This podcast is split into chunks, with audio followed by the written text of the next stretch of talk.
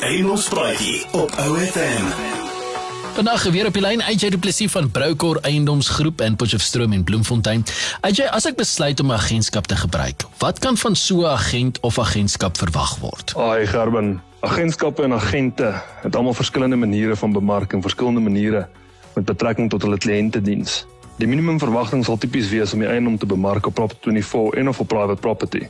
Gesore agentskappe het almal hulle eie webblaaie vir addisionele bemarking, asook sosiale media platforms. Binne die eerste 14 dae sal 'n goeie agent 'n vrystelling aanbied op die eiendom of 'n skou en selfs dit 2 of 3 keer doen indien nodig. Laaste maar nie die minste nie, die agent moet gereelde terugvoer gee aan die verkoper met betrekking tot navraag, verkoop in die betrokke area, asook terugvoer vanaf die kliënte wat deur die eiendom was. Hierdie is 'n nette dop die minimum vereiste. Alles addisioneel tot hierdie sal geag word as goeie diens wat deur die agent of die agentskap gebied word. Baie dankie AJ, verkoper maak seker dat jou agent vir jou die beste moontlike diens gee. Line nou die Engelspraatjie potgooi af op OFM.co.za.